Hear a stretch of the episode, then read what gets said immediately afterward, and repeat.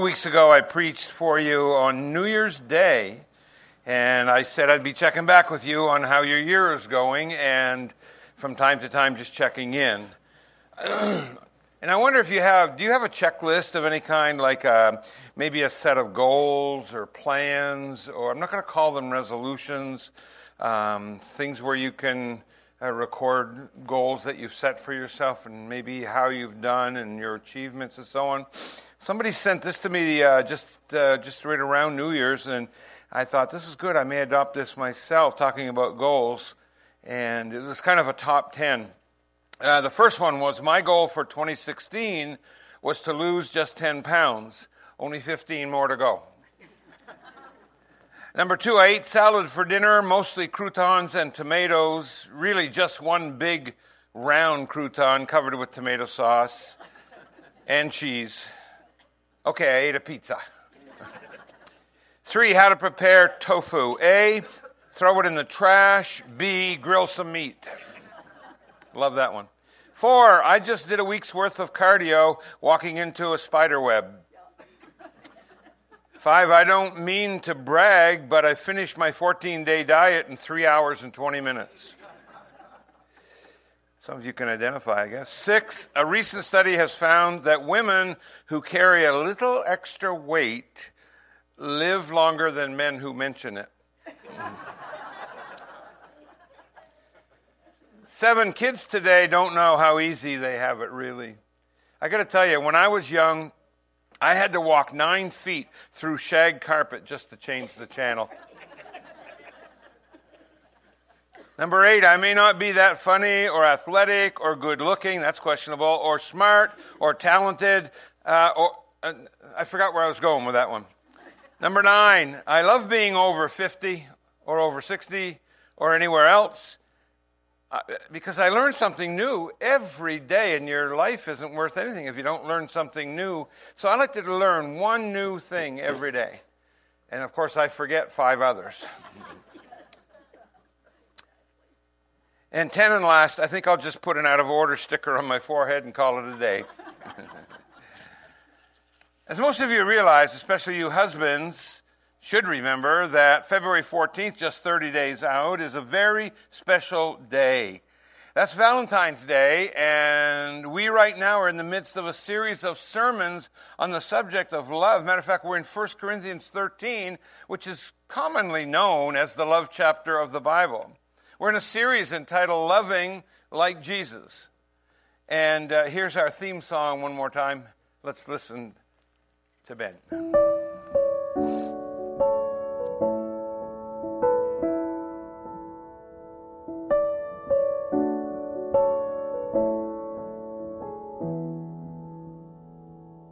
I used to think I wanted to be famous. I'd be recognized out in a crowd. But the funny thing is, any time I've gotten what I want, it lets me down. But now I just wanna look like love. I just wanna look more like love. This whole world is spinning crazy, and I can't quite keep up. It's the one thing around here that we don't have quite enough of, so I just wanna look a little more like love.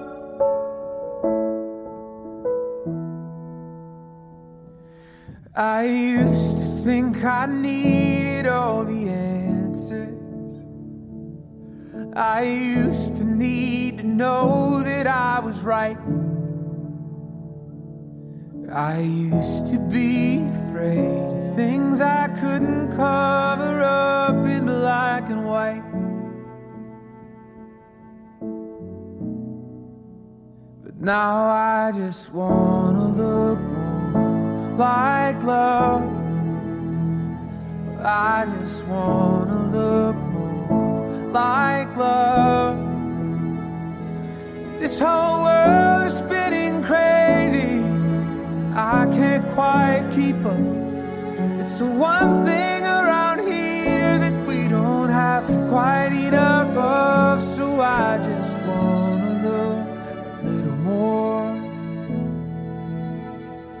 like love.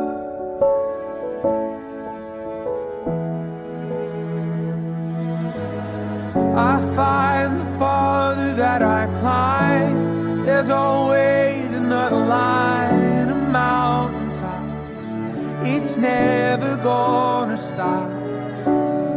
And the more of anything I do, the thing that always ends up true is getting what I want will never be enough.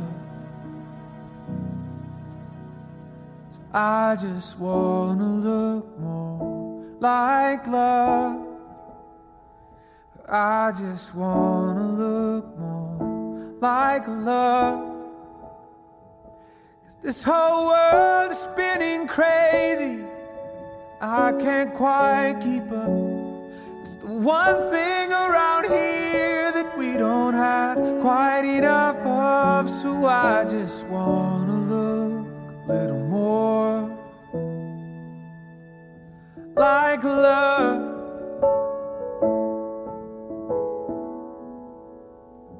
Like love.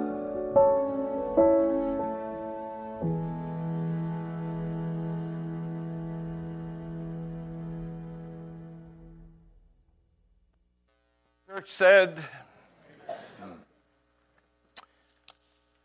I don't know if you've ever been in a group discussing matters such as how do I handle a situation here, or how do I deal with a relationship there, or what, I, what would I say if I'm in this kind of a situation. And sometimes you get in those groups and someone will say, I, I don't really know how to say I love you to someone, or I don't really know how to express love and, and really mean it from the depth of my heart.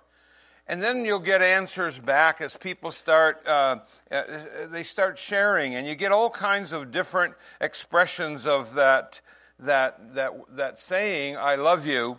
And all of them are valid, and all of them make sense, and all of them meet a need at that moment, whether it's uh, just somebody doing something totally unexpected and it just becomes a great blessing, and you realize they're doing it out of love, or uh, just somebody's gone out of their normal routine to make life better for you, and you realize, well, I wonder why they did that. And then you realize they're motivated by love, or whatever it might be. The truth is, you can say, I love you in a lot of different ways. In reality, love is shown more by what you do than by what you say. So I want to do something a little different this morning, just for a moment or two, just for just for a brief moment.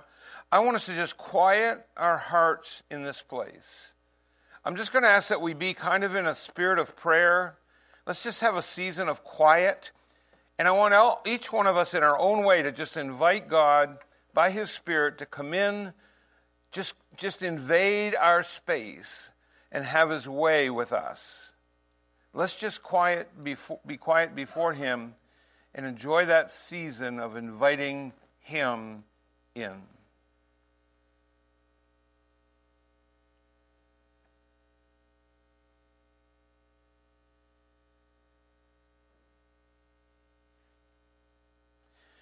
Before I delve into this topic this morning, which is so pertinent to every single one of us, I want to pray with you and I want you to pray with me. So I want everyone together please pray along with me.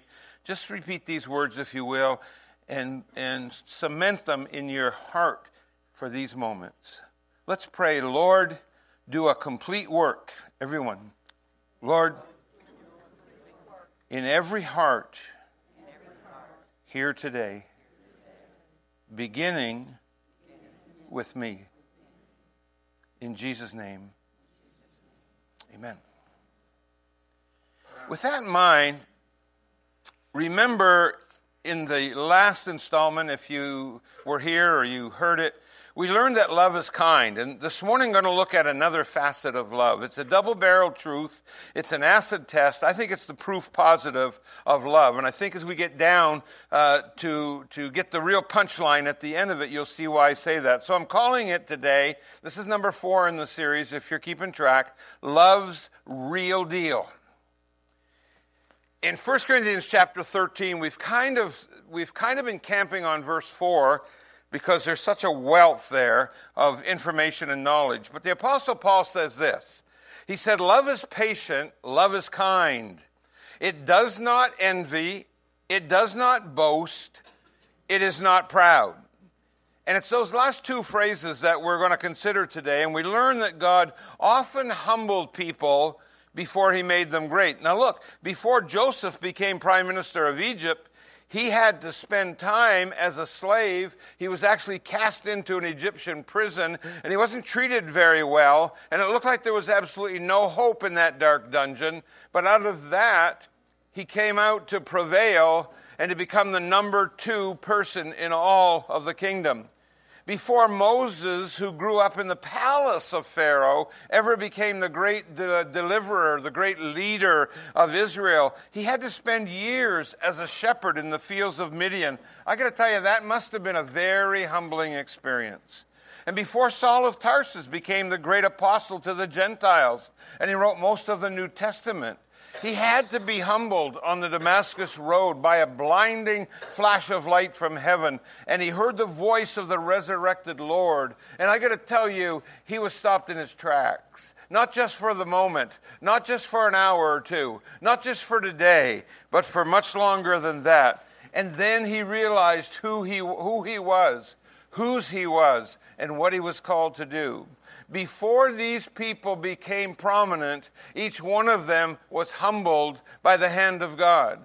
And therefore, Paul says humility is very important. It's a great uh, part of our love relationship or relationships. And yet, and yet, in the year 2017, I'm sad to say, humility is often disparaged in our world. Because if you practice humility, by a lot of people, you're seen as just plain weak, as just plain spineless, as just having nothing to you, just a, a, a jellyfish going along with the tide. It's so sad to see that. We're much more concerned with feeling good. That's the deal now. Feel good about yourself. You can handle it. You control your own destiny. All these facetious Uh, little comments that people use, and then others hear it and they repeat it. No idea what they're saying, but it's a, it's a way to stay away from this idea of humility.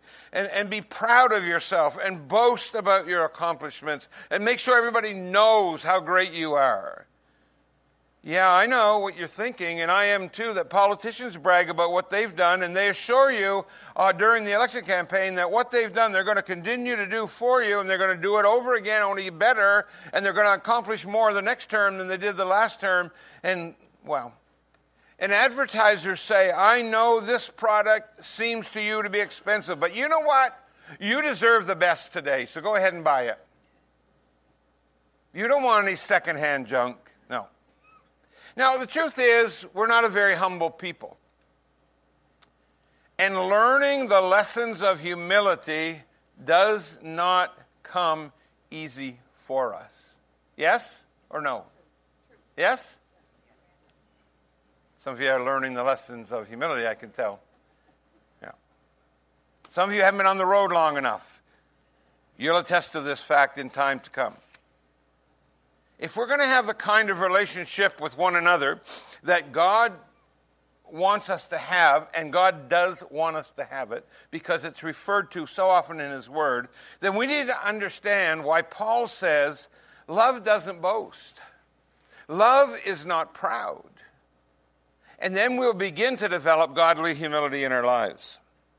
I just want to cover a couple areas here this morning, but those two areas cover an awful lot of life for us.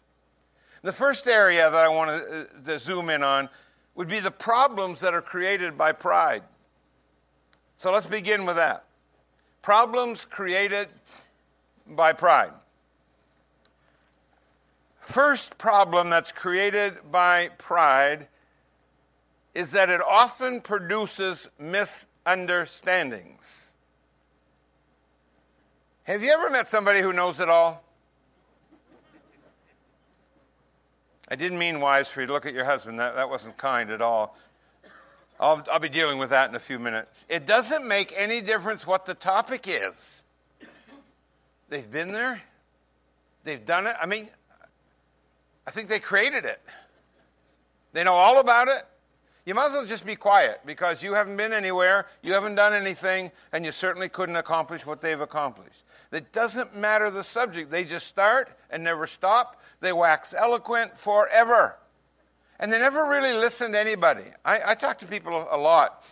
And, and I get so uh, frustrated by people who I'm trying to talk to or ask a question of or whatever. And they're so busy talking, they don't even know that I'm trying to get a word in. They're not ignoring me, they're just off on a rant or a tangent. And the reason they do that is because they're convinced in their own minds that they do know all the answers. And I always say of these people, they know all the answers, they just haven't heard all the questions yet. So many people in this world, let me give you a piece of advice. So many people in this world stop and growth never continues because they're just on this kick of wanting to be understood. And what they really need is to learn how to understand. Perhaps you've heard of the guy who took a first aid course. And my, he was so, so proud of that accomplishment. He completed it, did well, couldn't wait to get out there. He had just finished the course, just nicely, and he came uh, a few days later up, up upon, a, uh, upon an accident in which a person was injured. So he rushes right over to the injured person. He's attending, starting to attend to this person. A lady, a woman, was already there attending, but he took charge. He shoved everybody aside, including the woman who was trying to help, and he said, Give me room. I just finished a first aid course, and I know what to do. I'm feeling better already. He knelt down beside the injured person and he started doing what he could. And the woman who he had pushed away stood there for a few moments, kind of stunned. And then she said this uh, Look, when you get to the point in your first aid training where it says call the doctor, I'll be right here.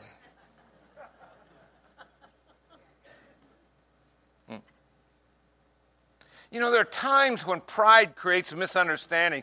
There are times when pride creates a lack of consideration. There are times when pride creates a, a, lack of appreciation for others, who they are, and what they mean in your life, and what they contribute to you, not what they can do for you. And so I say the first thing to consider here, and the next time you have a misunderstanding with someone, let your mind go back to this moment. Pride often produces misunderstanding. I wish I could say, that's it, it's over, it's, that's all I have to say this morning. And if you can just kind of master that, we're okay. The problem with that is these things grow from misunderstanding. So, the second thing I want to say about the problems created by pride pride provokes arguments. In the World English Bible, in Proverbs chapter 13, verse 10, it said, Pride only breeds quarrels. I love how the message reads on Proverbs 13, 10 quote, arrogant know it alls stir up discord. I like that message so often because it says it like it like you want to hear it. It's it's down on Main Street. It's on the bottom shelf where we all can reach it. If you put two people who know it all in the same room, then you have two irresistible forces, two immovable objects who will not back down, will not admit they might be wrong, and the arguments will continue on and on and on and on ad nauseum. In Romans chapter 12, verse 16, and I'm going to quote from the Living Bible paraphrase, it says, Don't try to act big and don't think you know it all. Hmm. Do you ever want to say that to somebody? Well, quote scripture, don't just say that. Say it says in Romans chapter 12, verse 16, don't try to act big and don't think you know it all, because pride often provokes arguments. Third thing I want to say as far as problems that come out of pride Pride prevents real fellowship. Usually, people who are proud will not allow you to see them as they really are. There's always a veneer, there's always a cover, there's always a distraction. They try to conceal their real self, to say things they think will impress you, and they never allow you to see deep inside because they're afraid that their real self will not be accepted. So they pretend to be something they are not. I, I, have I've counseled many couples over the years. I've counseled people who've been married 20, 25 years and more. And sometimes they're having problems. There's no specific time when problems start in a marriage. And there's no particular time when they heighten, and there's no particular time when they stop. I say most of them start when they hear the words I do, but because you know I'm done when you say I do. So these people are having problems. Let's just say they've been married 20 years. I'm not picking on anybody because I don't know how long you've been married. Sometimes one of them will say, and I've heard this in my office different times, you know, I've lived with this person for 20 years, and I believe we love each other. But I've gotten to the point where I don't really know who he is anymore. Or I've gotten to the point where I don't really know who she is anymore, whichever. I've heard that. You know, sometimes it's difficult simply because we're always covering up something and trying to be what we think the other person would like us to be. 1 John 1 7 is, is the greatest antidote to this that I know of. In 1 John 1 7, we read, If we walk in the light as he is in the light, then we have fellowship with one another. That's a great verse because it says, if we walk in the light, what happens if we walk in the light? I'll tell you. If we're walking in the light, light always reveals, light always uncovers, light always highlights the real deal. So if we're really walking in the light of God, I don't have to hide anything from you anymore, and you, bless your heart, don't have to hide anything from me anymore and we can have fellowship with each other because we're both walking in the light of God and we're walking together. That's fellowship.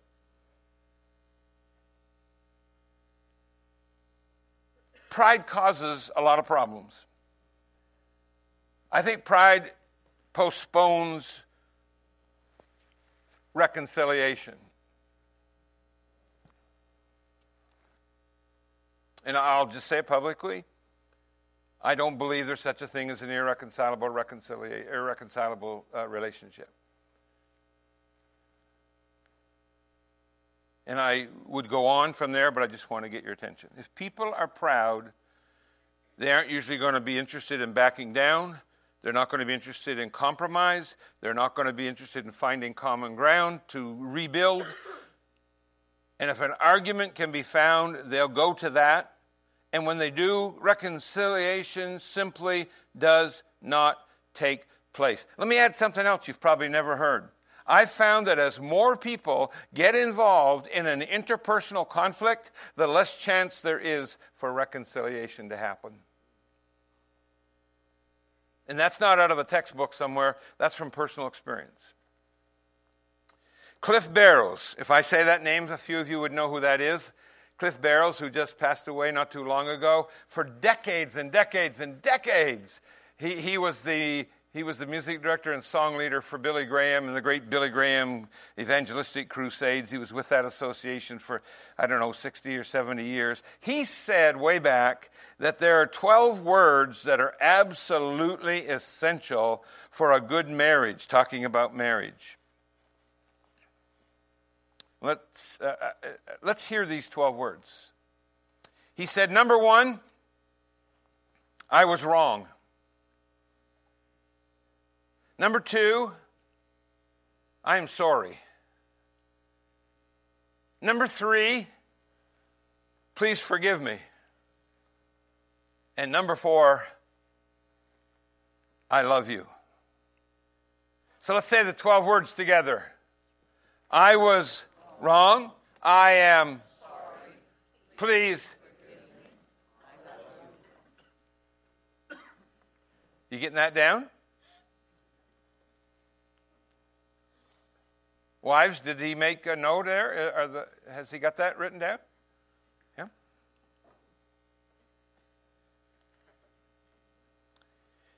Cliff Barrows said any relationship has to have those 12 words in it, or it simply won't work. Husband and wife were having an argument one day, and finally, out of just sheer frustration, the husband blurted out, Honey, I don't know why God made you so beautiful and yet so stupid at the same time. and the woman stared at the husband, just glared at him, and she said, Well, God made me beautiful so you could love me, and God made me stupid so I could love you.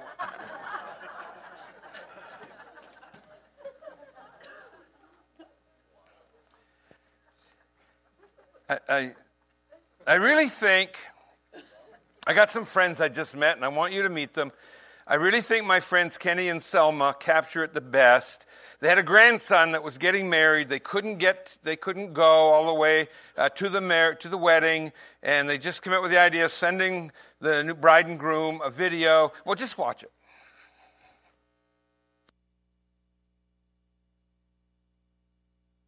Hello, everybody. We are so, So happy that, that you, all are together and witnessing my Michael's and Sue. and Sue's wedding.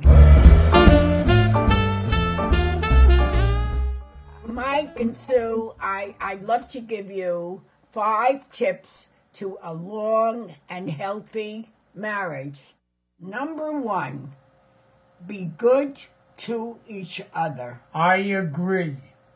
Number two, make sure that you have food in your frigidaire because you do not want to be hungry or starved. Correct.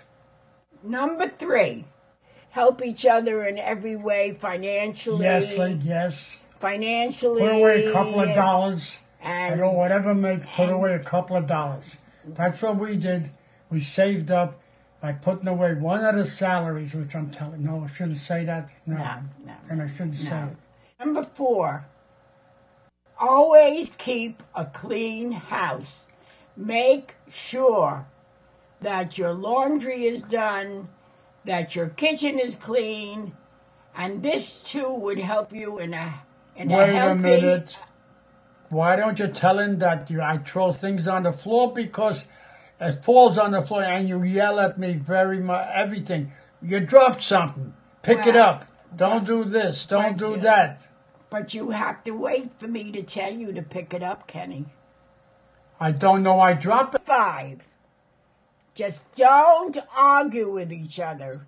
If your wife I, I, I don't argue with you. No, you, do argue with No, me. No, you always pick on me, Well, but we if- never. If I didn't argue with you and if I didn't fight you with you, we wouldn't be there together for how many years? 72 years gonna be. But here we are, the two of us together. We went to bed happy after our fights.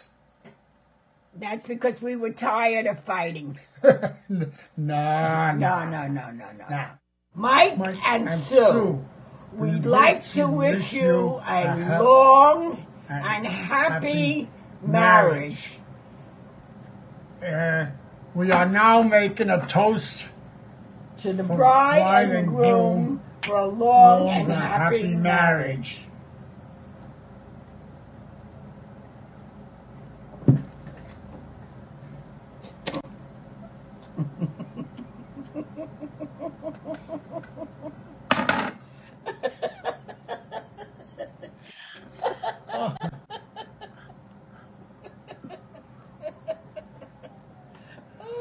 Boy, we are we're something no we I never haven't, be I haven't kissed him like that in 25 years.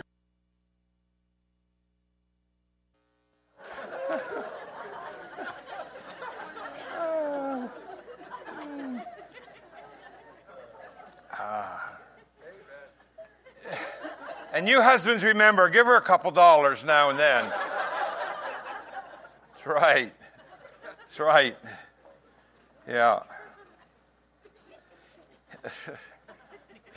In any relationship, if we aren't willing to say, I'm wrong, or I'm sorry, or please forgive me, or admit that we love each other and desire to forgive one another, reconciliation can never take place. No wonder Paul said, Love does not boast, and love is not proud. So, problems that are created by pride.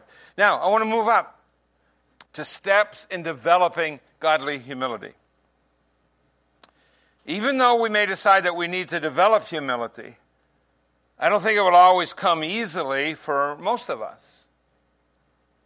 As a matter of fact, for the, the great majority of us, maybe all of us.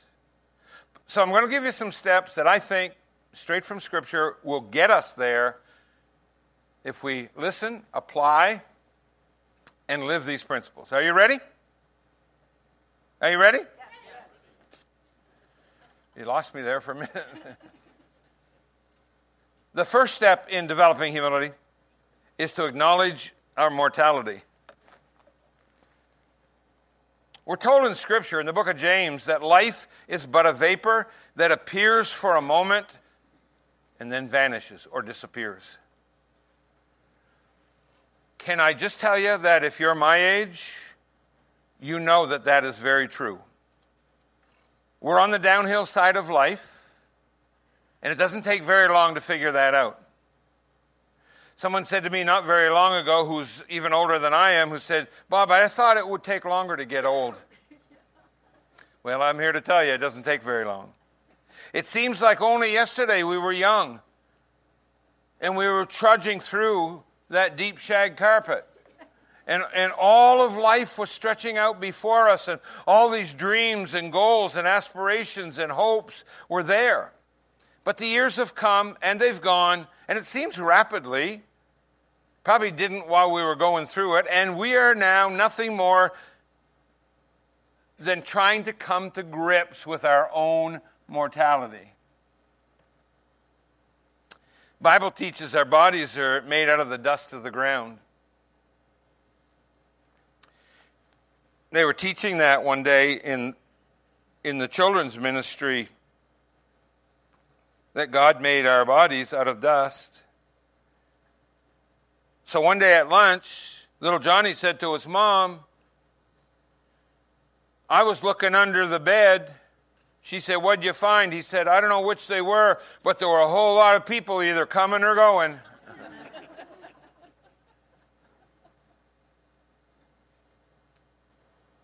God made us out of the dust of the ground, in case we get too puffed up, right? And one of these days, we're going to return to the dust. That's true. That's humbling, isn't it? To realize that these bodies that you and I have, these sculpted bodies that we've pampered and we've cared for and we've admired so much will someday be nothing more than part of the earth once again. That's where they came from. That's where they're heading. I wanted to cheer you up this morning. and in 50 years from now, everybody uses 100 years, I use 50. No one will even remember our names. So don't get too puffed up, right? So, the first step in developing humility is remember your mortality. Here, but for a moment, James says, just like a vapor, gone. The second step in developing humility is to remember our own fallibility.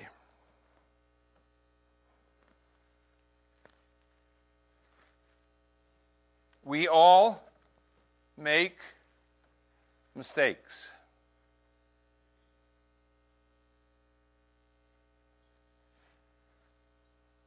I'm looking right at you. How many eyes do you think are looking at me? Mm-hmm. I can take it. Why? Because we all make mistakes. We do. We are not infallible. No one of us. We make decisions that are wrong. We say things that are stupid. And we do things that are downright embarrassing. And we spend a lot of our lives looking back, wondering why. How did we get there? I remember the story of the guy who went to a musical in a big concert hall. And while the lead soprano was up and singing, he turned to the man sitting next to him, a total stranger, and he said, That's horrible. That's really bad. The man said, That's my wife. Quickly, the guy, oh no, he said, I wasn't talking about her voice. It's fine. I wasn't talking about that at all. It's the material. The song she's singing is terrible. It's not right for her. The man said, I wrote it.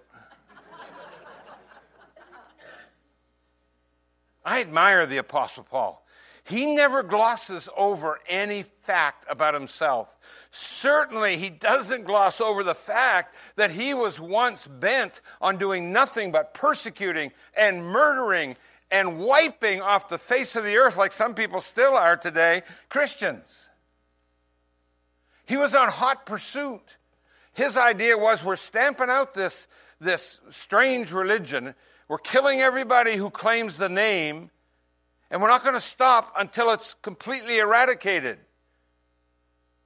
Later on, Paul writes this as, he, as he's reminded in spirit of himself. And he says, I am the chief of sinners, yet saved by the grace of God. Amen. Wow. Wow. I think it's all right to feel good about yourself. There's nothing wrong with that. I think it's okay to consider your accomplishments once in a while. But look, every once in a while, we need to stop and remember our own fallibility. It'll help us to develop proper humility. There's a third thing I need I think we need as a step in developing humility, and that is we need to remember God's sovereignty and that's a big word, and maybe you're not that familiar with it. Simply put, I'll just get it down into language I can understand God is in charge. He's in charge. How many agree with that? Let's say it together God is in charge. Turn to someone and say that, because they may have some doubts about that.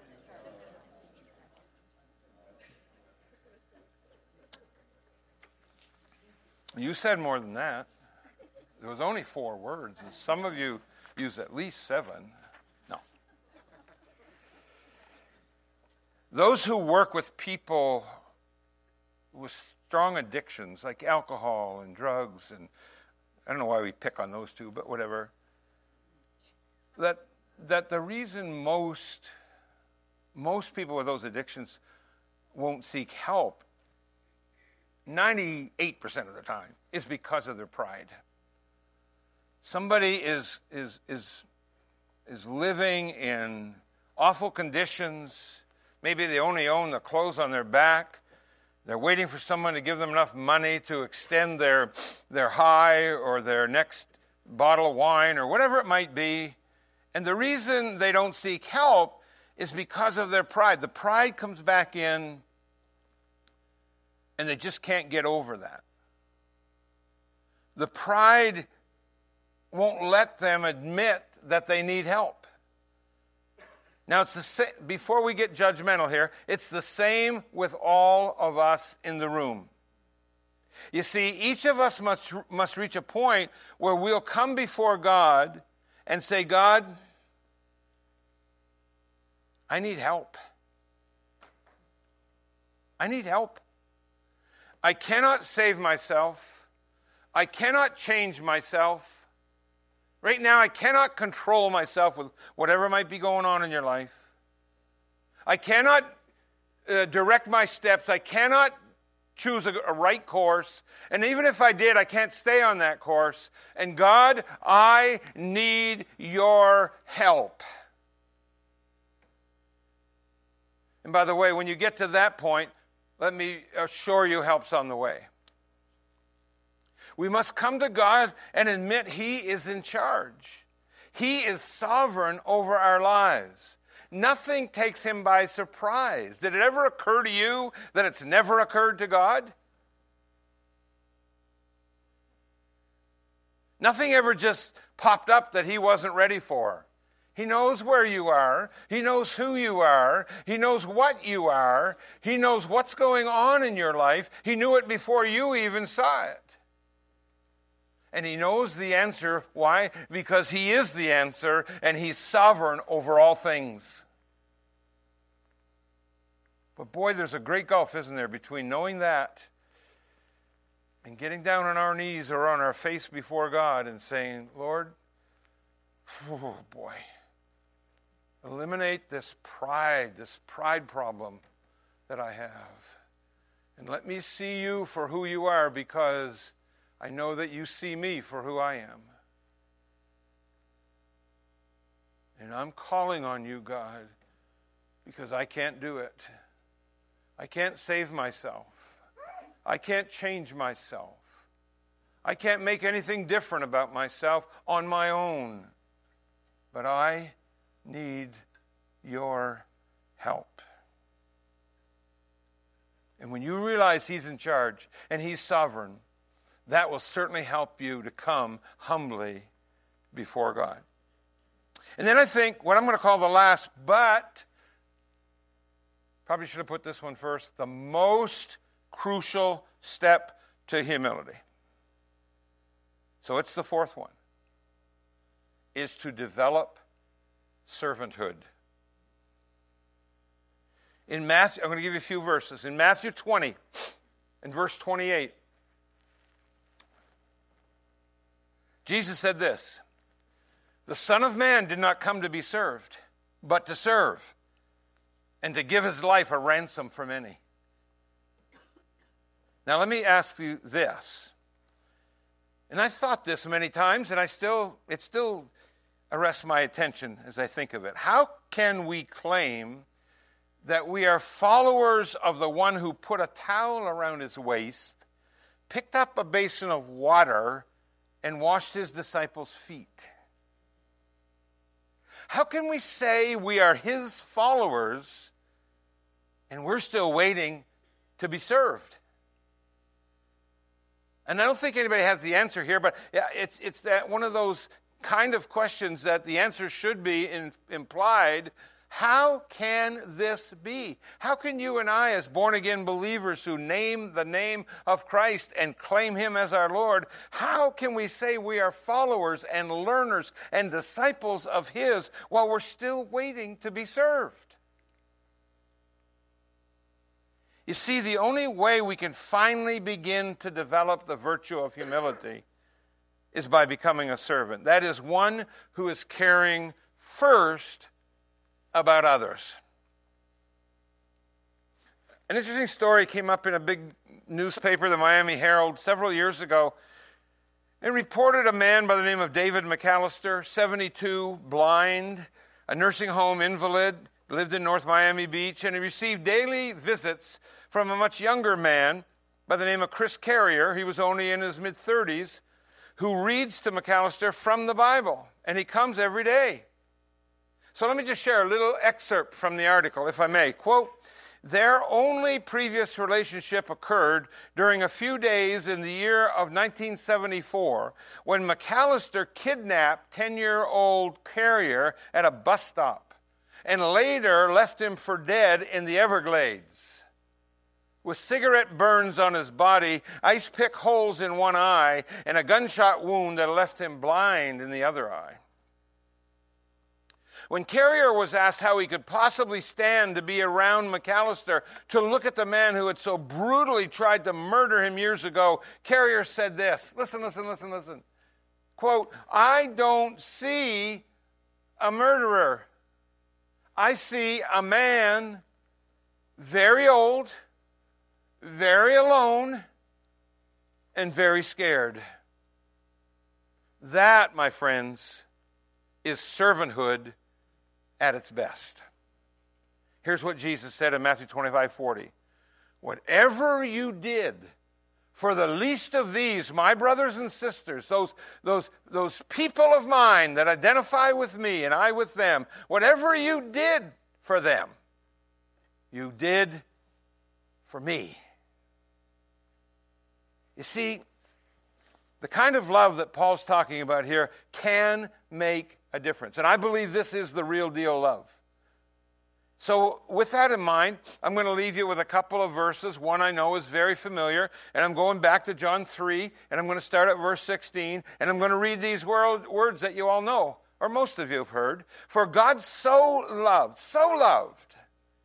Doesn't say anywhere that God loved, it says He so loved the world that He gave His only Son, His one and only that whoever believes in him shall not perish, but have eternal life. Next verse.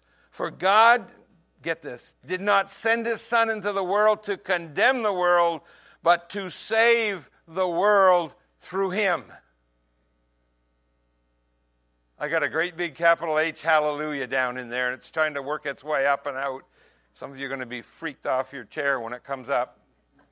Man, he didn't send Jesus to condemn us, he sent Jesus to save us. Woo! It's working its way.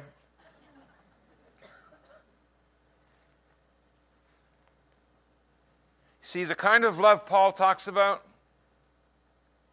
can make a difference in your family. It can make a difference in your personal friendships.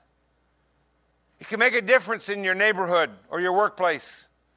It can make a difference in our nation. Why? Because it's patient. Why? Because it's kind. Why? Because it does not boast. Why? Because it is not proud. And that kind of love, listen to me very carefully, can turn the world upside down. And what about you? What about you? Is Jesus, who is the Lord of love, also the Lord of your life?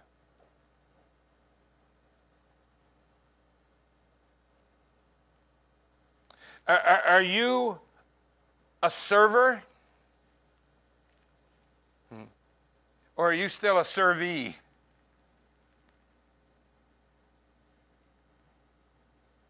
Uh, do you get warm and fuzzy when you read about Jesus washing the feet of the disciples? Are you, or are you in that caregiving place where others are more important than your own needs. See, love is patient and love is kind.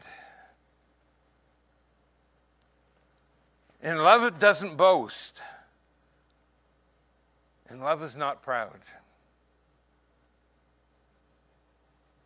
Love doesn't boast. And love is not proud. That's love's real deal. We're not really talking about love until we're talking about that measure and that kind of love. Here's my challenge for you and for all of us, all of us this morning. Let's just go forward.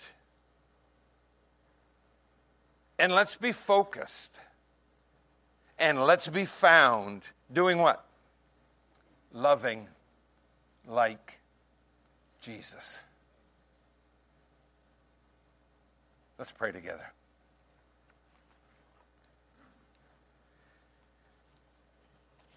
And the worship team, join me, please.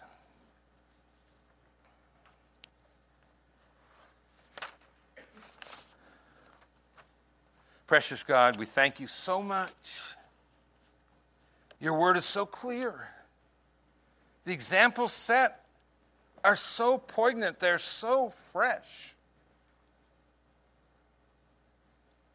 You loved us so much that you gave.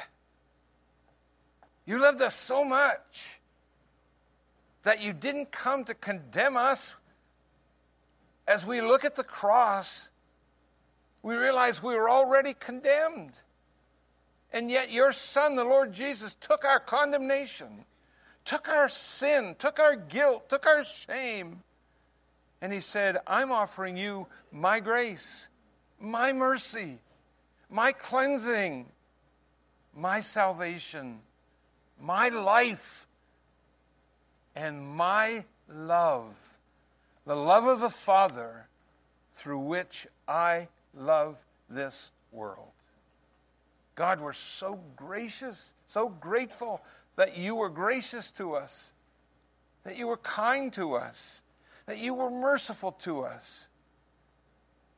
And yes, that you loved us and continue to love us.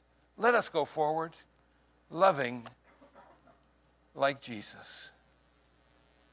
And we'll give you praise and lift up his name. For we pray in that matchless name of Jesus. Amen.